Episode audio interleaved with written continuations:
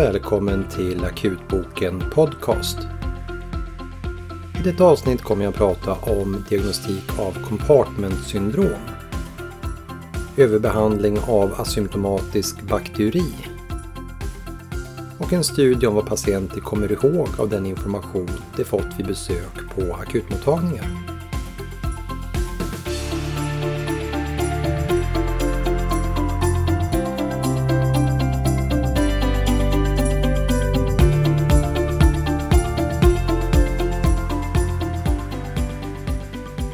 Compartmentsyndrom uppkommer ofta på grund av trauma men kan också orsakas av många andra tillstånd som till exempel tryckskador, operationer, brännskador, infektioner och kraftig överansträngning. Tidig diagnos och behandling av compartmentsyndrom är viktigt då det är patient som drabbas annars har stor risk att få bestående skador på muskler, nerver och kärl med ibland betydande funktionsbortfall och invaliditet.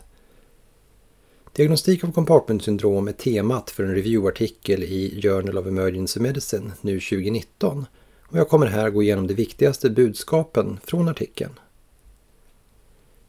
Compartmentsyndrom kan drabba olika muskelcompartments men är vanligast i underben men kan även uppkomma i lår, fot, hand och arm.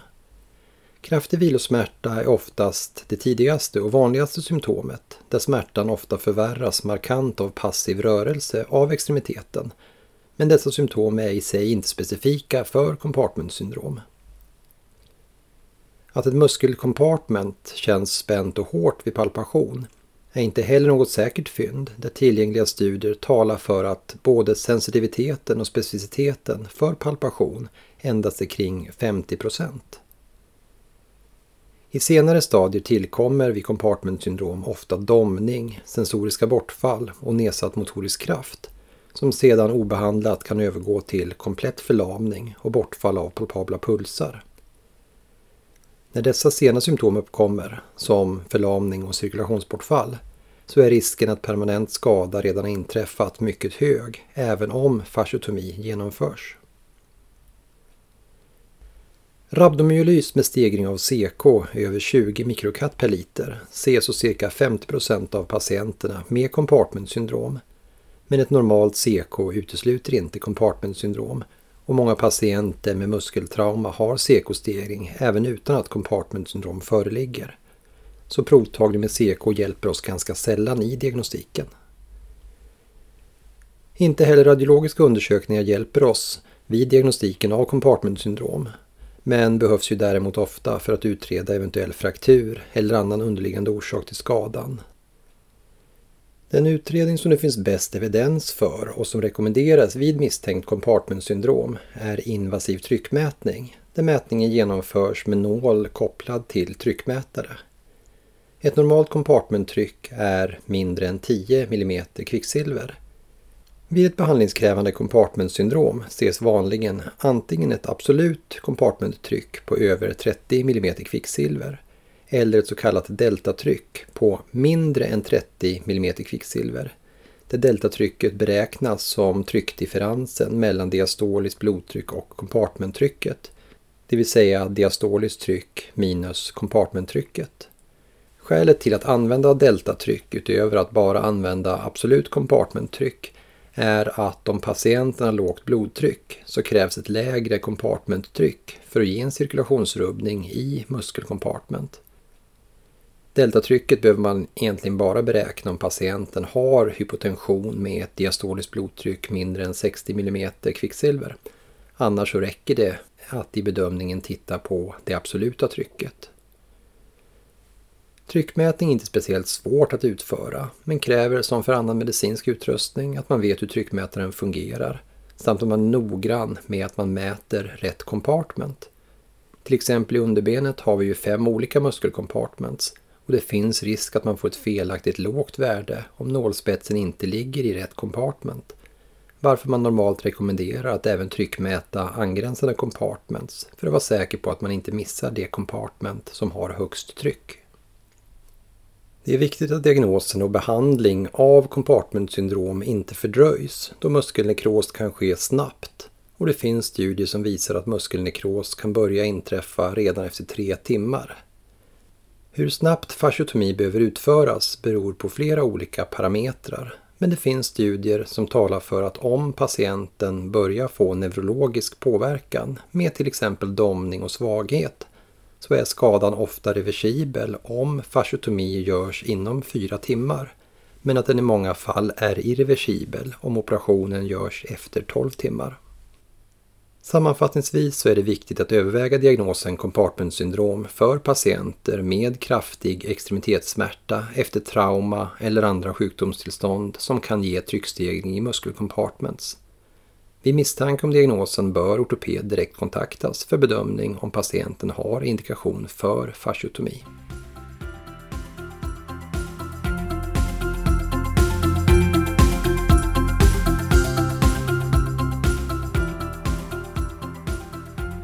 Asymptomatisk bakteriuri, det vill säga förekomst av bakterier i urin utan symptom, är vanligt.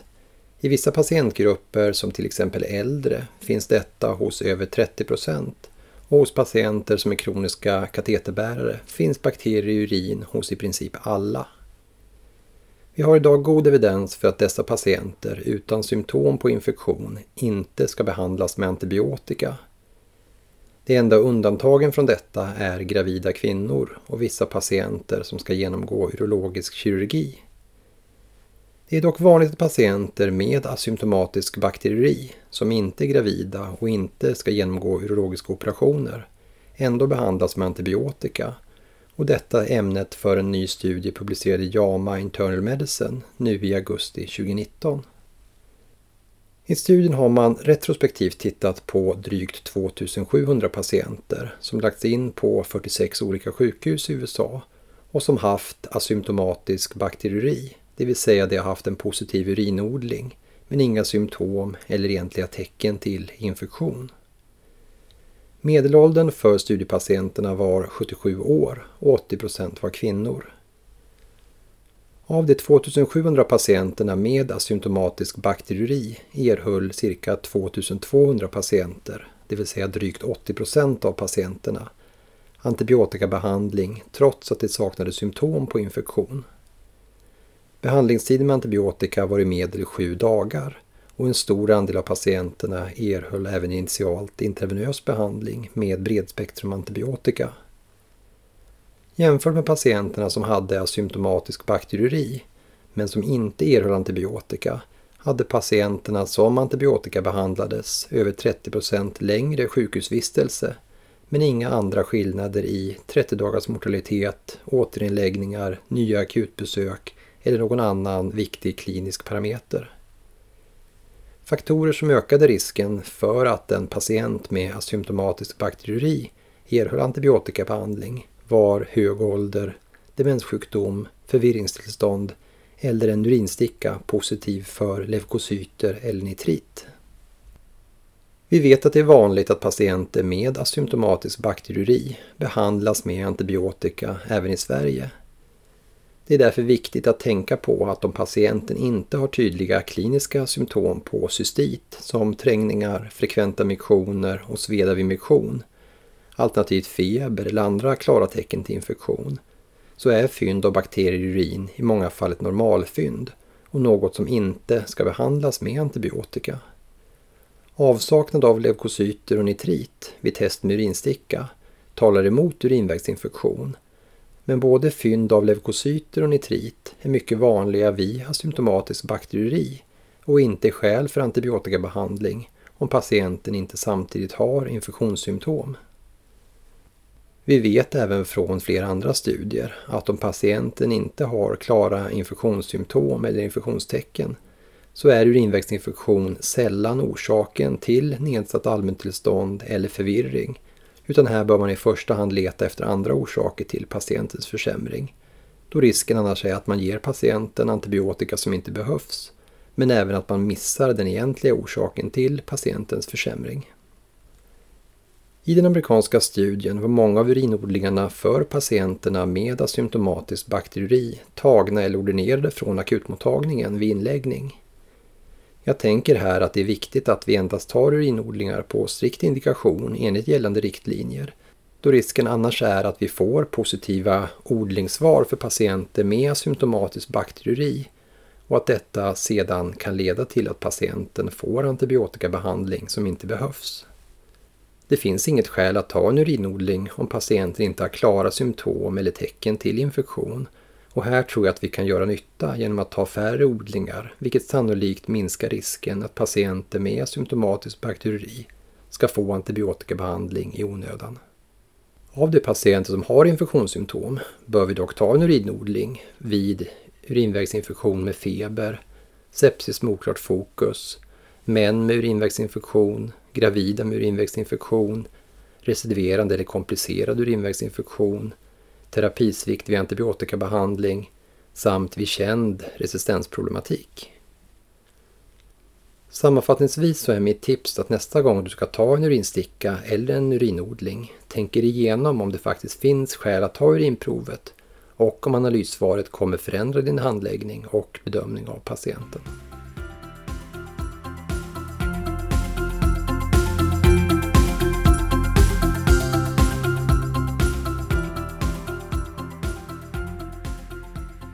Sista artikeln i detta avsnitt är en systematisk review och metaanalys om hur väl patienter kommer ihåg den information vi ger till dem när de lämnar akutmottagningen. I metaanalysen som publicerades i Annals of Emergency Medicine har man inkluderat studier med totalt drygt 5000 patienter som skrivits ut från akutmottagningar och där man har följt hur väl patienterna dagarna efter besöket på akutmottagningen kunde redogöra för vilken diagnos de fick, vilken behandling de ordinerats, vilken uppföljning som planerats och vilka instruktioner de fått angående när de bör söka vård igen, till exempel vid försämring eller nytillkomna symptom.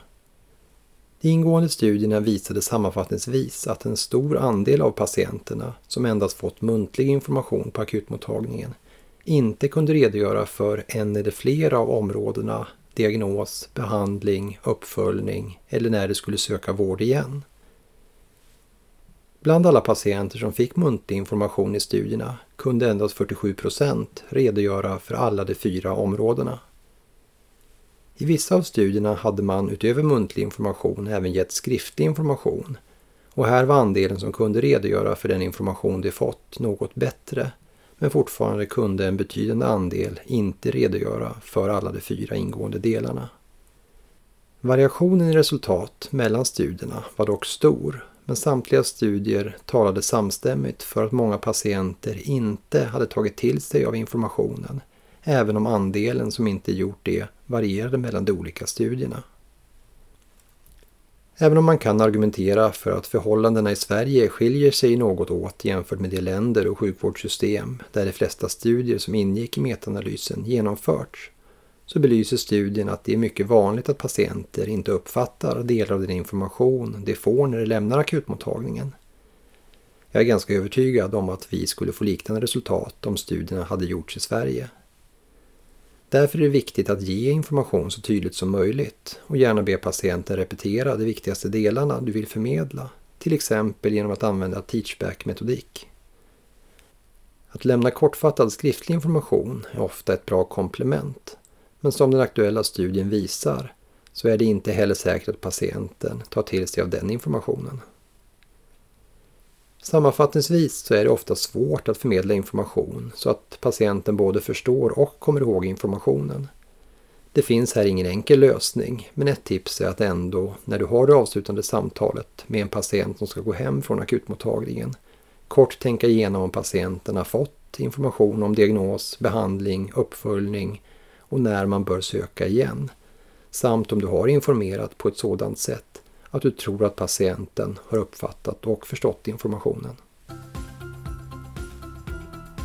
Detta var allt i avsnittet denna månad. Som vanligt hittar du länkarna till artiklarna som vi gått igenom på vår hemsida www.akutboken.se